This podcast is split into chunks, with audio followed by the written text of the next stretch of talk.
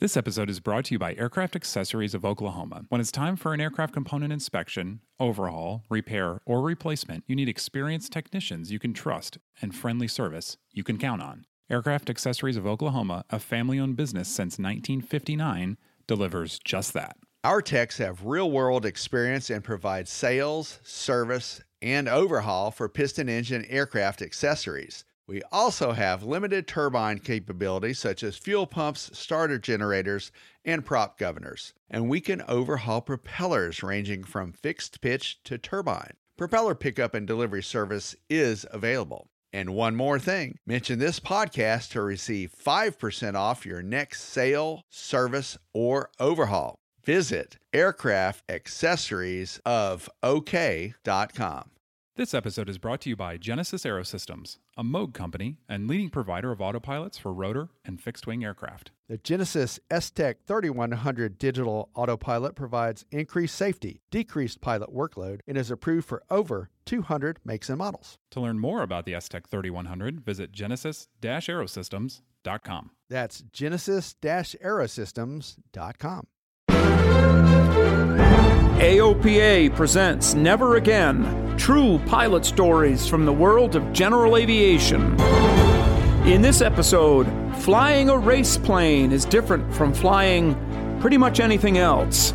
Find out how in Close Call by W.G. Hill. As the saying goes, there are those pilots who go to the airport knowing that it will be their last flight. And there are those unsuspecting souls who arrive at the airfield not knowing they are about to embark on their last mortal ascension. In August 2015, Steve Hill, who had been John Sharp's crew chief, and I went to restore the Nemesis NXT to flying condition. Sharp's Reno Racer had been stored in a hangar at the Mojave, California airport that had been damaged holding the NXT captive until the hangar doors were repaired. I was to relocate the NXT to the Moriarty, New Mexico airport so that Sharp could set some world speed records before retiring the aircraft to the Smithsonian Air and Space Museum. Sharp and his wife, Patricia, designed and built the NXT around his 6 foot 4 frame, and the rudder pedals were not adjustable. Even with cushions and bolsters, I was barely able to reach the rudder pedals. I was unable to perform a magneto check as the NXT slowly crept forward during the run up. This, of course, was unacceptable, so I taxied back and informed Sharp and the crew of my predicament. Hill and I returned to Moriarty to contemplate Plan B. The NXT was subsequently flown to Moriarty, where rudder pedal extensions were designed and installed. On April 27th, 2017, I finally had a chance to fly the NXT. Since the winds were forecast to increase, Hill and I met at Hill's hangar early to get a leg up on the day and give me a chance to see how Sharp's racer flew. The NXT has no forward visibility when being taxied, so a lipstick camera was located on the right main landing gear in conjunction with a small video screen in the cockpit so the pilot could see ahead. Hill followed me out to runway 26 to both assist and observe my flight. As soon as I applied power, I was able to raise the tail, and directional control was never an issue. I remained on the ground perhaps a bit longer than needed, which may have been a function of the elevator trim position. On liftoff, the NXT seemed very well behaved. I climbed out to the southwest in order to get a better feel for how it behaved before returning to land. Although the aircraft was not unruly, the air certainly was, so I decided to cut the flight short and return to terra firma. An aircraft incident or accident is almost never just one thing. It is a series of connected dots that, when added up, can lead to an untenable situation, or worse.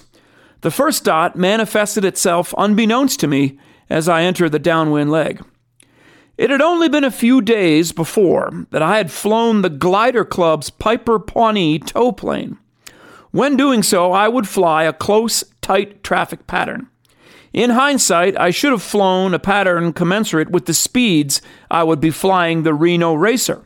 That is, 150 miles per hour on final and somewhat faster on downwind and base.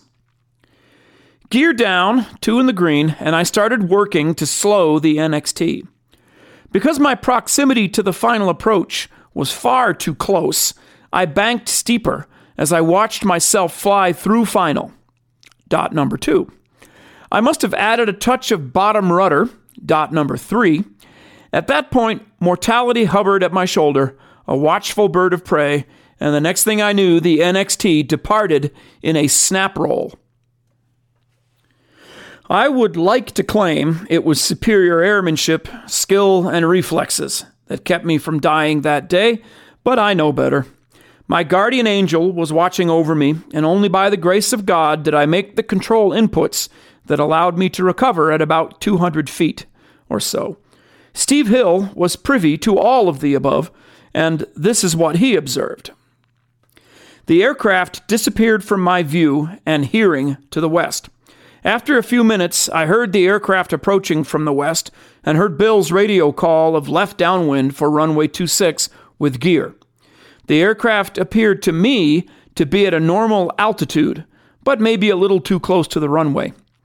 By this time, the winds on the ground had picked up and were gusting a little bit. The winds were mostly aligned with the runway, but may have had a southern component.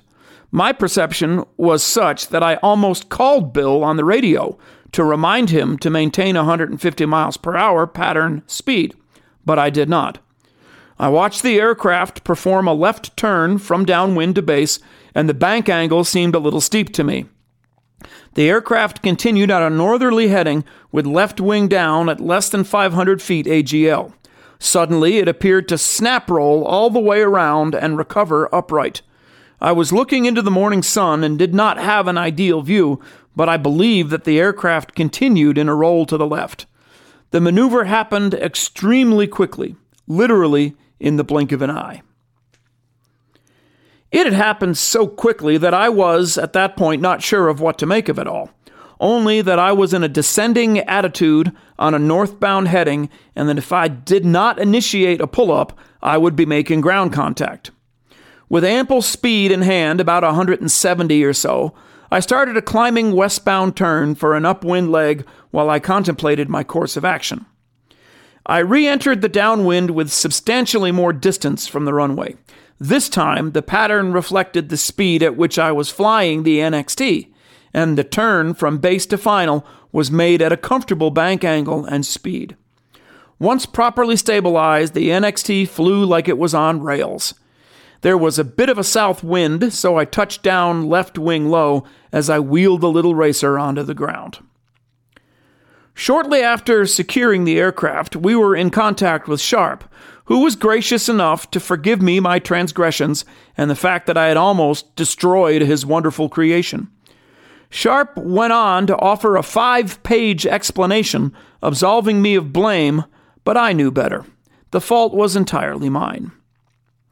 The takeaways from this incident are many but mostly the recognition of how easily one can allow the deck to be stacked against oneself. It's important to reflect on the various types of risks identifiable, acceptable, unacceptable, and most important, unidentified. Remembering that uncertainty is always there hovering over the horizon, awaiting the arrival of the unsuspecting pilot who has allowed his or her situational awareness to go by the wayside and for unidentified risk to enter the equation. I have found the episode humbling, a stark reminder of what a lack of attention to detail can lead to. Reality had returned with soul searing clarity. I had violated a number of tenets, those irrefutable physics of flight and aerodynamics that cannot be violated, and yet I lived to tell the tale. The Never Again podcast is brought to you monthly by AOPA, the Aircraft Owners and Pilots Association. You can find more Never Again stories online at AOPA.org by typing Never Again into the search box. While you're there, check out AOPA's mobile flight planning app, AOPA Go, as well as the many free training and safety courses from the Air Safety Institute. Find all of this and more at AOPA.org. The Never Again podcast is produced by Royce Earl. Thanks for listening. Fly safely.